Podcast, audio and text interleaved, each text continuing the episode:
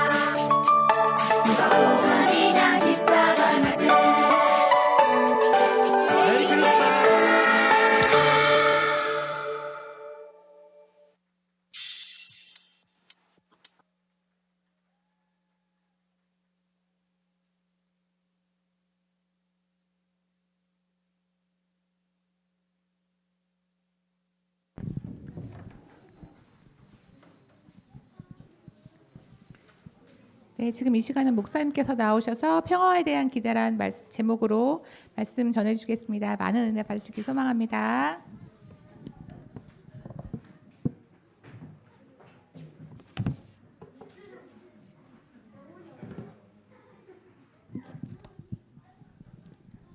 예, 함께 나눌 말씀은 누가복음 2장 14절 말씀. 방금 아이들이 챈트로 고백했던 말씀이죠. 누가복음 2장 14절 말씀 함께 나누도록 하겠습니다. 다 찾으셔서 한 목소리를 봉독하시겠습니다. 시작. 지극히 높은 곳에서는 하나님께 영광이요 땅에서는 기뻐하시는 계신 사람들 중에 평화로다 하니라. 아멘. 우리 다시 한번 읽어볼까요? 시작. 지극히 높은 곳에서는 하나님께 영광이요 땅에서는 하나님이 기뻐하신 사람들 중에 평화로다 하니라. 아멘. 굉장히 유명한 말씀이고 우리가 성탄절마다 고백하는 듣는 말씀입니다. 아이들도 이 말씀을 제가 함께 나눈 것이죠. 이 말씀은 되게 여러 가지 깊이 있는 의미가 담겨 있지만 오늘은 그 중에서도 평화에 대한 이야기를 해보도록 하겠습니다. 성탄절에 가장 많이 하는 단어입니다. 평소에는 잘 쓰지 않는 단어인데 성탄 우리가 평화, 온누리의 평화 이런 표현들을 많이 씁니다. 기억하시죠? 그럼 평화가 뭘까요? 이 오늘 이 평화라는 단어를 함께 고민해 보도록 하겠습니다. 평화는 기본적으로는 분쟁이 없는 것을 이야기하죠. 그래서 아, 분쟁이 없는 평화를 이해, 이해하려면 분쟁을 먼저 이해해야 합니다. 그럼 분쟁에는 크게 두 가지가 있습니다. 하나는 가치적인 분쟁이 있고 하나는 이익의 분쟁이 있습니다. 가치적인 분쟁은 무엇이죠? 저 사람의 생각과 나의 생각이 다른 거죠. 근데 이 다름을 넘어서 내 기준에서는 저 사람이 틀린 것입니다. 내가 볼 때는 저 사람이 틀렸어요. 그래서 저 사람을 개조하거나 없애야 선한 세상이 옵니다. 왜 저 사람이 기준이 약하니까. 저 사람 입장에서는 어떻죠? 내 기준이 틀렸습니다. 그래서 저 사람 입장에서는 나를 개조하거나 혹은 나를 개조되지 않을 거면 내가 영향력이 극소화돼야 사라지기까지 해야 세상이 선한 곳이 됩니다. 그러니 이 두 사람 사이에서는 가치적인 분쟁이 시작되는 것이죠. 내 입장에서는 네가 틀렸고 저 사람 입장에서는 내가 틀렸습니다. 아, 이 사람 입장에서는 고치면 용서해 줄까 말까 하는데 고칠 생각을 안 합니다. 저 사람 입장에서는 고치면 용서해 줄까 말까 하는데 용, 그 용서 그 회개할 생각을 안 한 것이죠. 그럼 두 사이에 계속 무엇이 반- 발생해요? 끝없는 분쟁이 발생하죠. 그렇죠? 이게 평화가 없는 상태라고 이야기합니다. 가치의 분쟁도 있지만 이익의 분쟁도 있습니다. 뭐 가치적으로 다른 게 아니에요. 그런데 나에게 이익이 되는 것이 저 사람에게 손해가 되고, 그렇죠? 저 사람에게 이익이 되는 것이 나에게 손해가 됩니다. 혹은 두 사람 다 같은 것을 원해서 내가 이것을 가져가면 저 사람이 원하는 것을 얻지 못하고 저 사람이 그것을 가져가면 내가 원하는 것을 얻지 못합니다. 그러면 우리는 이 이익을 갖고 서로 경쟁할 수밖에 없고 싸울 수밖에 없죠. 그렇죠? 내가 저 사람이 틀렸다는 것이 아니라 저 사람이 싫어서가 아니라 이것이 나의 이익에 관련된 것이기 때문에 내가 쉽게 포기할 수가 없는 것입니다. 그때부터 우리는 평화를 잃어버리게 되죠. 이 평화가 잃어버리는 가장 큰 이유는 우리가 넉넉하지가 않아서입니다. 이익의 분쟁이 사라지기 위해선 양보할 수 있는 넉넉함이 필요합니다. 내가 이것이 없어도 살아갈 수 있으면 그래 네 입장이 더 그렇구나 이 상황에선 네가 가져가는 게 맞는 것 같다라고 양보라는 걸 할 수가 있습니다. 그런데 내가 지금 이것이 없으면 살 수 없는 상황이 된다면 그건 양보할 수 있는 상황이 안 되는 것이죠. 그때 우리는 이것을 움켜잡을 수밖에 없고 그때는 이 분쟁이 끝날 수가 없습니다. 평화라는 단어는 우리 가운데 굉장히 요원하게 들리고 어느 시점부터 사람들이 평화라는 단어를 잘 쓰지 않습니다. 왜냐하면 이 두 가지 분쟁이 끝날 거라고 생각되지 않기 때문에 그렇습니다. 가치의 분쟁이 끝나려면 어떤 사람들은 존중이 필요하다고 이야기하는데 그렇지 않습니다. 가치의 분쟁에서 존중으로 해결되는 부분은 서로 별 상관없는 사이에서만 가능합니다. 그래 너는 그렇게 생각하는구나. 나는 이렇게 생각한다. 우리 각자 제 갈 길 가자. 내가 네 인생에 끼어들어서 너를 비판할 이유도 없고 네가 내 인생에 끼어들어서 나를 비판할 필요도 없지 않니? 쓸데없는 분쟁이 일어났을 때에는 존중으로 모든 것을 해결할 수가 있습니다. 그런데 그 두 사람 사이가 부부라면, 동업자라면, 부모와 자녀라면, 이웃 사람이라면, 그래서 저 사람의 의사결정이 나에게 영향을 미치고 나의 의사결정이 저 사람에게 영향을 미친다면, 그럼 이 사이에서는 존중을 해결될 수가 없습니다. 말은 존중하는데 그럼 이번 결정을 누가 할 것인가? 라고 할 때 두 사람은 충돌할 수밖에 없기 때문입니다. 그런데 이 분쟁이 해결되는 유일한 방법은 무엇입니까? 둘이 동의되는 것입니다. 아, 난 이렇게 생각했었는데, 넌 이렇게 생각했었는데, 우리의 둘 다의 생각이 그렇게까지 맞지 않고 여기가 맞구나. 그래서 나도 무엇이 맞는지 배워가고 상대도 무엇이 맞는지 배워가서 둘 사이에 같은 기준을 갖게 되는 것. 이 지점에 이르르면 평화가 옵니다. 내가 참아서 평화를 만들어내는 게 아니에요. 나도 진리를 배운 것 뿐이고 저 사람도 진리를 배운 것 뿐인데 둘 다 진리를 알게 되었으니 둘 다 정답을 알게 되었으니 자연스럽게 같은 기준을 사용하게 되고 그 같은 기준이 이 두 사람 사이에 평화를 만드는 것입니다. 그래서 요즘에는 이것이 어렵다라고 얘기합니다. 왜요? 우리는 존중까지 이야기하는 시대를 살기 때문에. 정말 맞는 것은 없고 각자의 생각이 있을 뿐이고 존중해서 부딪힘을 최소화하는 것이 대안이다라고 생각하는 사회에 살기 때문에 평화라는 단어를 쓰지 않습니다. 평화는 되게 잠정적인 단어이고 가벼운 단어가 됐죠. 하지만 성경에서 얘기하는 진정한 평화는 진리 안에서 이루어지는 평화입니다. 저 사람도 하나님에게 배우고 나도 하나님에게 배워서 나는 정답에 이르렀을 뿐인데 우리가 서로 같은 답안에 머무르는 것. 그래서 동의되는 것. 한 마음과 한 뜻이 되는 것. 이 평화를 성경은 이야기를 합니다. 이익의 평화를 얻기 위해서는 넉넉함이 필요합니다. 이익의 평화는 생각에서 오는 것이 아니라 상황에서 옵니다. 하나님께 우리 가운데 평화를 주신다고 할 때는 가치의 평화만 이야기하는 것이 아니라 이익의 평화도 얘기하는 것입니다. 하나님께서 우리를 돌보실 때, 그래서 우리가 무엇인가 양보할 수 있을 만큼, 물론 우리가 불안감에 원하는 욕심만큼 채우지는 않지만, 이제 나는 무슨 일이 일어나도 끄떡없다라고 창고에 쌓아놓고 이젠 나는 괜찮다라고 찬양을 부르는 지점은 아니지만 분명히 내가 양보할 수 있을 정도 저 사람 입장을 헤아리고 양보할 수 있을 정도의 넉넉함을 주실 때 우리 가운데 평화라는 것이 있을 수가 있습니다. 여러분 크리스마스는 기쁨에 대한 이야기를 하는 것입니다. 그 기쁨의 이유가 무엇입니까? 여러 가지를 이야기하는데 오늘 본문에서는 얘기한 무엇을 얘기합니까? 그 여러 가지 기쁨 중에 하나가 뭐예요? 땅에는 평화. 크리스마스의 기쁨 중에 하나는 우리 가운데 평화를 주실 것을 기대하며 기뻐하는 것입니다. 하나님께서 우리가 우리를 한 마음과 한 뜻으로 만드시고 우리 가운데 양보할 수 있는 넉넉함을 주셔서 너와 나 사이에 우리 사이에 평화가 이루어지는 것. 그것이 이루어질 수 있다라는 그 말씀에 우리가 미리 기뻐하는 것입니다. 우리가 한 가지를 더 생각해 보아야 합니다. 평화의 영역은 아, 우리의 환경에만 있지 않고 우리의 내면에도 있기 때문에 그렇습니다. 우리는 자주 마음의 평화를 잃어버립니다. 마음의 평화를 잃어버린다는 것이 무엇입니까? 하나는 가치적인 평화를 잃어버리는 것입니다. 내 안에 너무 여러 가지 생각이 있는 것입니다. 근데 그 생각이 모순됩니다. 그 생각이 충돌합니다. 내 한쪽 생각은 성실하게 제대로 살아가고 싶습니다. 한쪽 생각은 내가 그렇게 하지 않아도 그 이상의 무엇인가를 누리고 싶어요. 내 안에는 성실의 욕망과 죄, 게으름의 욕망이 동시적으로 찾아옵니다. 내 안에 어떤 세속적인 가치관이 있어서 거기에 크게 설득된 부분이 있습니다. 근데 정반대의 하나님의 가치관이 있어서 거기에 설득된 부분도 있습니다. 그래서 주말이 되면 하나님의 가치관에 동의하면서 그래 저 말이 맞지 저 말씀이 맞지라고 하지만 일상으로 돌아가면 아 세상 그게 아니지 않나 라는 생각이 찾아옵니다. 그럼 이 사람의 내면에서 무엇을 잃어버립니까? 평화를 잃어버립니다.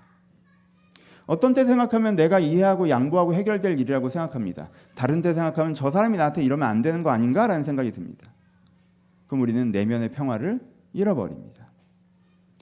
내 안에 가치적으로 여러 가지 기준점들이 잡혀 있고 그것이 하나로 하나로 통합되지 않았기 때문에 모순된 생각을 그대로 가지고 있기 때문에 내 속에서 내가 분쟁합니다. 내 옆에 다른 동의 다른 사람과 기준이 같아질 수가 없습니다. 왜요?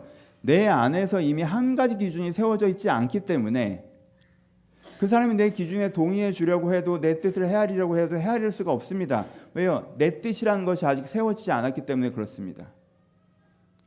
그러니 내면의 평화를 찾지 못하는 사람들은 삶의 평화도 찾을 수가 없습니다. 내 속이 시끄러운데 내 속에 여러 가지 기준이 있는데 어떤 사람이 나에게 동의해 줄 수 있겠습니까?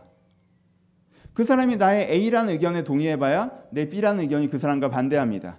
그 사람이 나의 B라는 의견에 동의해봐야 내 속의 A가 그 사람의 B에 반대하죠. 그래서 우리 가운데 먼저 찾아와야 하는 평화는 내면의 평화, 그 중에 가치적인 평화입니다. 내 안이 한 마음과 한 뜻이 되는 것이 중요합니다.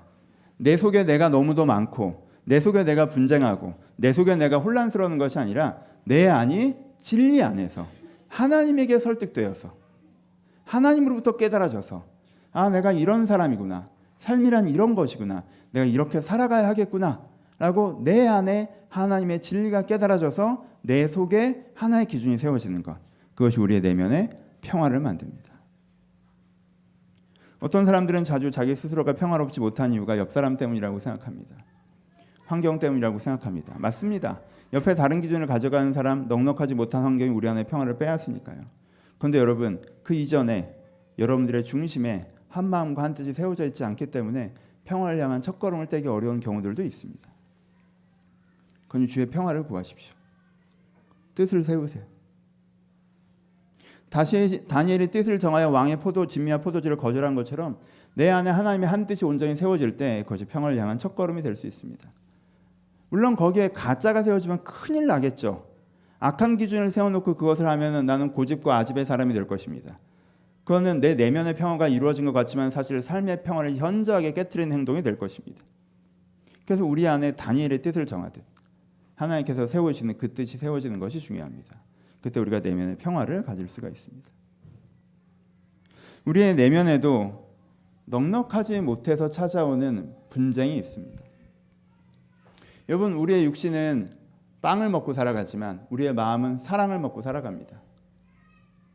그래서 우리가 온전한 사랑 가운데 있을 때, 사랑에 풍성한 것이 있을 때, 그래서 우리가 정서적으로 풍성할 때, 우리가 누군가에게 양보란 걸 할 수 있습니다. 그렇죠? 다른 사람 이전에 내가 정서를 풍성할 때 내가 나 자신을 이해해주고 헤아려주고 용서해주고 나 자신의 부족함을 받아주면서 나에게 양보할 수 있습니다. 여러분 우리는 완성 완성형의 인간일 수가 없습니다. 우리는 다 과정을 걸어가는 사람이니까요. 근데 우리 안에 선한 기준이 세워졌지만 우리 안에 정서적인 풍성함이 없을 때 우리는 그 선한 기준을 가지고 누굴 공격해요? 나 자신을 공격하게 됩니다. 나 자신을 비난하게 됩니다. 나 자신을 평가하게 됩니다. 정서적인 결핍 때문에 더 큰 결핍으로 더 걸어가게 되는 것입니다. 그래서 우리 안에 무엇이 필요합니까? 우리 안에 이 선함이 구현되기 위해서는 정서적인 넉넉함. 다른 사람을 용서하면서 다른 사람에게 양보하면서 그와 평화를 이루기 이전에 내가 나를 용서하고 내가 나에게 양보해 줄 수 있는 내가 나를 헤아려 줄 수 있는 정서적인 넉넉함. 하나님께서 나를 사랑해 주셨기 때문에 갖고 있는 그 풍성함으로 나의 부족을 나의 연약을 내가 받아주고 격려해 줄 수 있는 정서적인 넉넉함이 우리 가운데 필요합니다. 그것이 우리 가운데 평화가 됩니다. 말씀을 마무리합니다. 여러분 평화에 대한 희망이 있으십니까? 지금 아기 예수가 이 땅에 찾아오셨습니다. 이것을 보고 목자들이 기뻐합니다. 천사들이 찬양합니다. 그렇죠? 아기 세계수가 이 땅에 찾아오는 것을 보고 목자가 기뻐하고 천사가 찬양합니다. 그 다음 날 무엇이 변했나요? 그 아기 예수는 이집트로 도망갔습니다. 그 아기 예수는 29년 동안 목수로서 살아갔습니다. 그 아기 예수가 당장 세상을 바꾸지 않았습니다. 목자들이 천사를 보고 아기 예수에게 하늘의 영광 땅에는 평화라는 천사의 음성을 그 아기 예수와 마리아와 요셉에게 전하고 찬송하고 돌아가. 우리가 크리스마스마다 보는 그 이미지, 그 장면에 동참했던 그 목자들은 다음 날 출근했습니다. 자기가 어제 겪었던 일상을 동일하게 겪으면서 살아갔습니다. 근데 무엇이 달라졌는지 아십니까? 그 안에 평화를 향한 희망이 생겼다는 것입니다. 그리고 예수님이 세상을 바꾸시기 이전에 그 내면에서 그 삶에서 하나님께서 완성형은 아니더라도 분명히 평화를 이루어 가셨을 것입니다. 여러분 이 부분을 기억하셨으면 좋겠습니다. 크리스마스는 완성된 것을 기뻐하는 날이 아니라 소망하며 기뻐하는 날입니다. 그리고 소망하며 기뻐하는 사람에게 부활의 완성도 주어진다는 것을 알려주는 날입니다. 그래서 우리는 크리스마스는 기뻐서 기쁜 것이 아니라 완성돼서 기쁜 것이 아니라 그 기쁨에 대한 소망을 바라보며 기뻐하는 것입니다. 여러분, 오늘 여러분들의 마음에 오늘 여러분의 삶에 평화가 없을지라도 하나님 나에게 평화를 주세요. 그럼 제가 기뻐할게요라고 하시기보다 하나님께 여러분들에게 평화를 주실 것을 기대하고 믿고 기뻐하셨으면 좋겠습니다. 평화에 대한 희망을 가지십시오. 아직은 내 마음이 복잡해서 내 내면에 평화가 없으십니까? 하나님, 영광의 하늘을 제가 알길 바랍니다. 예수 그리스도의 은혜를 제가 알길 바랍니다. 영광의 하늘을 내가 안다면 내 안에 기준이 하나로 세워질 터인데 그럼 내 안에 평화가 찾아올 터인데 아버지 그 평화를 나에게 주시옵소서. 아버지 하나님의 사랑을 내가 온전히 느낀다면 이 땅에 오신 그 예수 그리스도의 임마누엘의 사랑을 내가 느낀다면 내 안에 정서적인 결핍에서부터 벗어나 내가 넉넉한 마음을 가지며 내 안에 평화가 찾아올 것인데 내가 양보하며 헤아릴 수 있는 여유가 생길 것인데 주여 나에게 그런 평화를 달라고 여러분의 삶의 현장에 모든 사람들과 세계가 온누리의 평화가 임한 우리가 소망하나 그보다 우리가 한 걸음 먼저 해야 되는 것은 여러분의 삶의 현장에 가까이 있는 사람과 평화가 없으십니까? 그들과 기준이 다르십니까? 그중과 뜻이 다르십니까? 그들과 마음이 다르십니까? 부모와 자녀 사이에 부부 사이에 가족 사이에 직장의 동료 사이에 이웃 사이에 여러분들이 중요하다고 생각하는 사람들 사이에 성도들 간에 마음과 뜻이 달라서 평화가 없으십니까? 이건 소망을 가십시오. 우리 사이에 평화가 임하게 하여 주옵소서.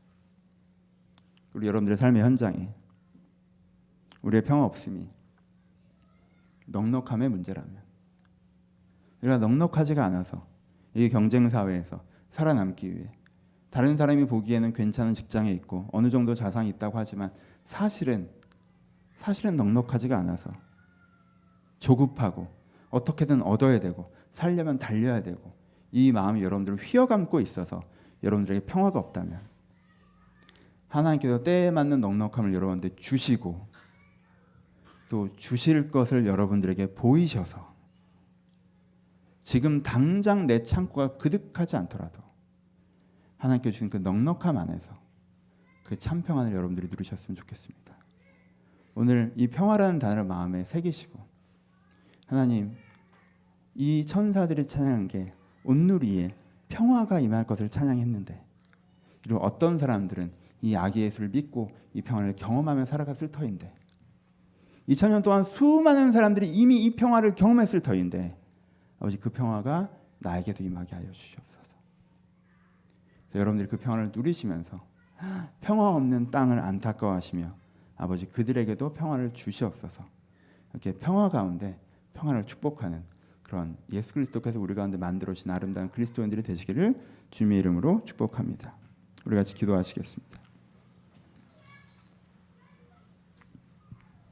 우리 먼저 들으신 말씀을 가지고 기도하도록 하겠습니다. 하나님, 내 안에 평화가 없습니다. 내 삶에 평화가 없습니다. 하나님, 내 안에 평화가 있고 내 삶에 평화가 있지만 주님 부족합니다. 아버지, 평화를 우리 가운데 주시옵소서.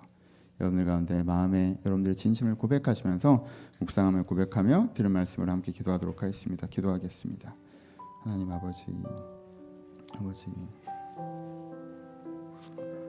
예수님께서 말씀하셨던 천사들이 찬양했던 그 참된 평화가 이들 가운데 임하게 하여 주시옵소서. 아버지, 그 참된 평화가 이들 가운데 임하게 하여 주옵소서.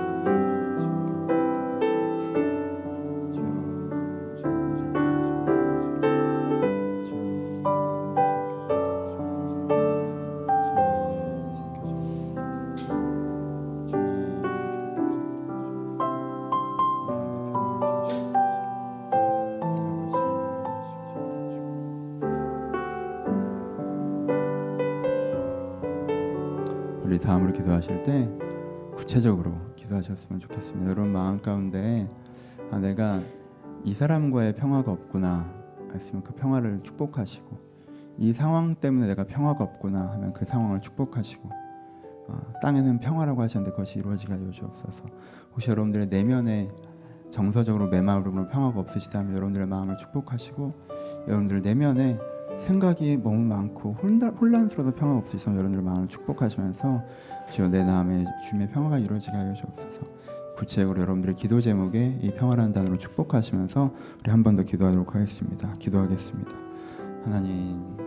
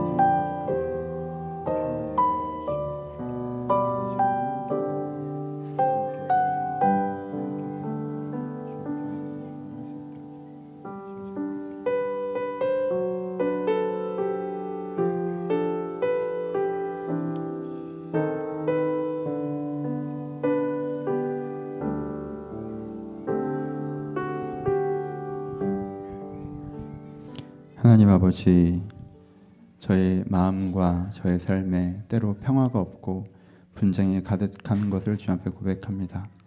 그런데 오늘 하나님께서 평화의 말씀을 우리가 전해 주시니 저에게 너무나도 좋은 소식이며 복된 소식입니다. 아버지 이 분쟁이 끝나고 평화가 우리 안에 찾아오게 하여 주옵소서. 내 마음에 혼란스럽고 모순된 이런 시끄러운 마음으로서 벗어나 저희가 마음의 평화를 찾게 하여 주옵소서. 내 안에 정서적으로 기가람으로 메말라 평화가 없는 것을 벗어나 내 안에 정서적으로 넉넉한 마음이 풍성한 평화가 임하게 하여 주옵소서. 우리의 삶에 소중한 사람들과 기준이 달라 충돌하고 분쟁하는 것을 멈추고 저희가 한 마음과 한 뜻이 되어 평화를 얻게 하여 주옵소서. 우리의 삶의 현장에서 내가 누군가의 양보할 만큼의 넉넉함이 없어 평화를 찾지 못하고 있다면 주여 이들 가운데 넉넉함을 주시어 평화를 얻을 수 있도록 은혜를 허락하여 주옵소서. 아버지 온누리의 평화를 외치는 크리스마스를 저희가 맞이했습니다. 우리의 삶에 우리의 마음의 평화가 먼저 임하며 우리가 이 평화를 누리면서 세상에 평화 없으면 안타까워하고 그들 가운데 하나님께서 평화 주실 것을 축복하며 살아가는 그리스도인들이 될 수 있도록 아버지 한 사람 한 사람 가운데 은혜를 허락하여 주옵소서. 크리스마스에 이 평화의 은혜를 저에게 주실 것을 기대하며 다시 예수님의 이름으로 기도합니다. 아멘. 예, 불을 켜주시고요. 지금은 유아 세례를 진행하도록 하겠습니다. 예, 유아 세례 의미를 잠깐 설명을 드릴게요. 말씀을 한 구절 읽어드립니다. 베드로전서 3장 2절입니다. 물은 예수 그리스도께서 부활하심으로 말미암아 이제 너희를 구원하는 표니 곧 세례라. 육체의 더러운 것을 제하여 버림이 아니요 하나님을 향한 선한 양심의 강군이라라고 말씀하십니다. 세 가지를 얘기하십니다. 하나는 어, 이 세례가 너의 구원하는 표시라고 말씀하시고요. 그런데 이는 육체의 더러움을 제하여 버리는 것은 아니라고 말씀하시고요. 그러면서도 하나님을 향한 선한 양심의 간구다라고 말씀하십니다. 여러분 세례는 하나님을 향한 선한 양심의 간구입니다. 이 형식을 한다고 해서 우리가 구원이 확증되는 것이 아니라 이 형식을 통해서 내가 하나님께서 은혜와 구원을 주실 것을 간구할 때 하나님 그 간구를 들으시고 우리는 은혜를 베푸실 것을 약속하시기 때문에 구원의 표다라고 이야기하는 것입니다. 유아 세례를 하는 것은 아, 본인의 신앙으로 다시 신앙을 고백하며 세례를 확증하는 것은 성인이 되어 사는 것이나 유아 세례를 하는 것은 0세부터 16세까지 아이의 인격에 결정적인 영향을 미친 것이 부모라는 것을 알아 내가 이 아이를 그리스도 안에서 양육하겠습니다라고 고백하는 것입니다.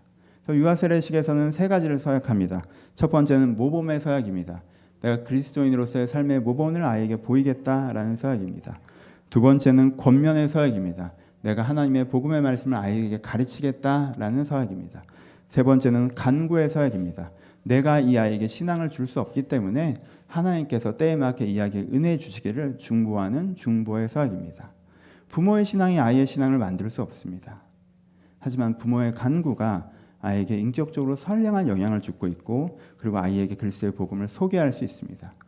우리가 이렇게 하나님 앞에서 모범과 권면과 관고의 서약을 할 때, 우리가 그리고 이 서약을 지킬 때 하나님께서 아이들 가운데 찾아와 주시겠다고 약속하시는 것이 유아세례의 예식입니다. 이 두 가정에는 아주 특별한 순간이라고 생각합니다.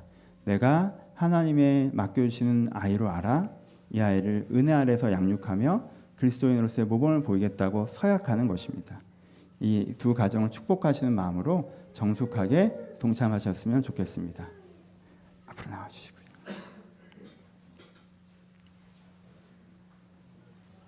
저를 바라봐 주시고요. 제가 이미 가르치고 여러분들 가운데 문답했던 것을 다시 한번 묻고 서약하는 시간입니다. 제가 물을 때에 한 손을 들으시고 네라고 대답해 주시면 됩니다.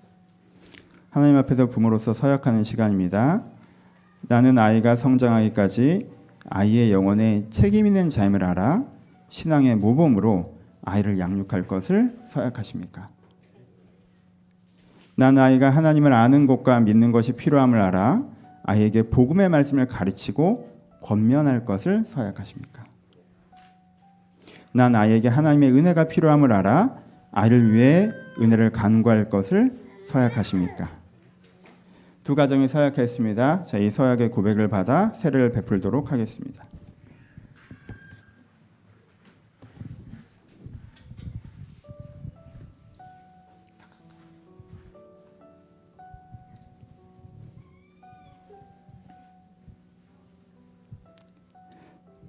그리스도를 믿는 하나님의 자녀 서유진에게 내가 성부와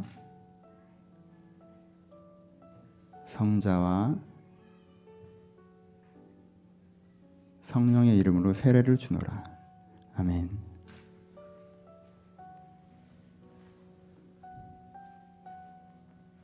그리스도를 믿는 하나님의 자녀 이 사랑에게 내가 성부와 성자와 성령의 이름으로 세례를 주노라. 아멘. 제가 두 아이를 위해서 축복하며 기도합니다. 하나님, 부모가 고백하여 세례를 베풀었습니다. 주님, 이 세례 예식에 아무런 힘이 없으나 성령께서 이 예식에 함께 하시면 이 예식이 이 아이들의 평생에 함께할 은혜가 될 것을 믿습니다. 이들의 고백을 아름답게 받으시고 부모가 하나님이 주신 아름다움의 모범을 보기로 결단하였사오니 이 부모들에게 은혜의 은혜를 더하셔서 이들의 장성한 신앙이 되어서 아이들이 보기에 아름다운 그리스도인이 될 수 있도록 먼저 부모들에게 은혜를 허락하여 주옵소서.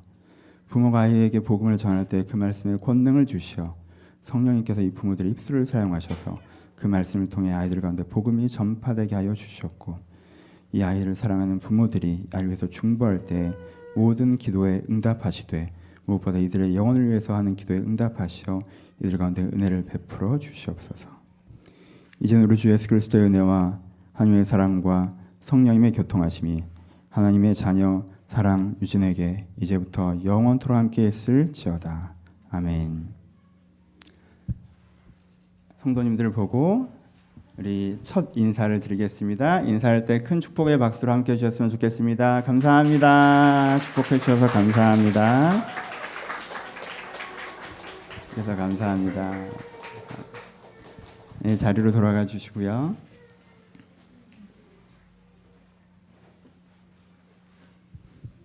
우리 마지막으로 한 번만 더 기도하고 마치겠습니다. 여러분 크리스마스의 전통적인 의미를 꼭 기억해 주셨으면 좋겠습니다. 크리스마스는 아름다운 의미를 갖고 있습니다. 그 중에 큰 것이 우리에게 주신 평화이고 그리고 우리가 구호처럼 외치는 온누리의 주님의 평화가 있기를 축복하는 것입니다. 여러분들이 오늘도 가서 뉴스를 보시면 크리스마스에서 예배가 드려졌고 미사가 드려졌고 온누리의 평화를 축복하는 메시지를 전했다라고 들으실 것입니다. 여러분 여러분들이 그리스도인으로서 왕 같은 제사장으로서 이 시간에 한번 마지막으로 기도하실 때 온누리의 평화가 임하길 기도해 주셨으면 좋겠습니다. 하나님 이 평화 없는 곳에 그곳이 여러분들이 가까이 하는 이웃이건 저 지구 건너편에 전쟁의 포화가 있는 곳이건 빈곤과 가난이 있는 곳이건 하나님 그들이 가난하고 어리석어 평화가 없사오니 우리한테 은혜를 주시고 이 땅에 평화를 주시옵소서. 우리 마지막으로 중보하며 기도하시고 제가 축도함으로 예배를 마치겠습니다. 기도하겠습니다. 하나님 아버지 주님께서 우리의 삶의 현장 현장들 가운데 함께 하시고 이 지구에 함께 하셔서 아버지 주님께서 이 오늘의 평화를 허락하여 주시옵소서. 하나님께서 아버지 이 크리스마스에 모든 우리 교회에서 성당에서 선포되는 말씀에 귀 기울이셔서 아버지 저희들의 간구에 귀 기울이셔서 제가 내 평화를 주심을 저희들이 경험하게 하여 주옵소서. 아버지 오늘의 임하는 그리스도의 은혜와 평화를 저희가 알기를 소원하오니 아버지 우리 가운데 찾아오시고 찾아오셔서 우리 가운데 찾아오시고 찾아오셔서 아버지 그 은혜와 평화가 넘치는 이 땅에 될수 있도록 아버지 은혜를 허락하시고 은혜를 허락하여 주옵소서. 이제는 우리 주 예수 그리스도의 은혜와 하나님 아버지의 사랑하심과 성령님의 교통하심이 하나님을 바라는 모든 자들 가운데 이제부터 영원토록 함께 했을지어다. 아멘. 감사합니다. 서로 감사의 박수 나누겠습니다. 감사합니다. 감사합니다.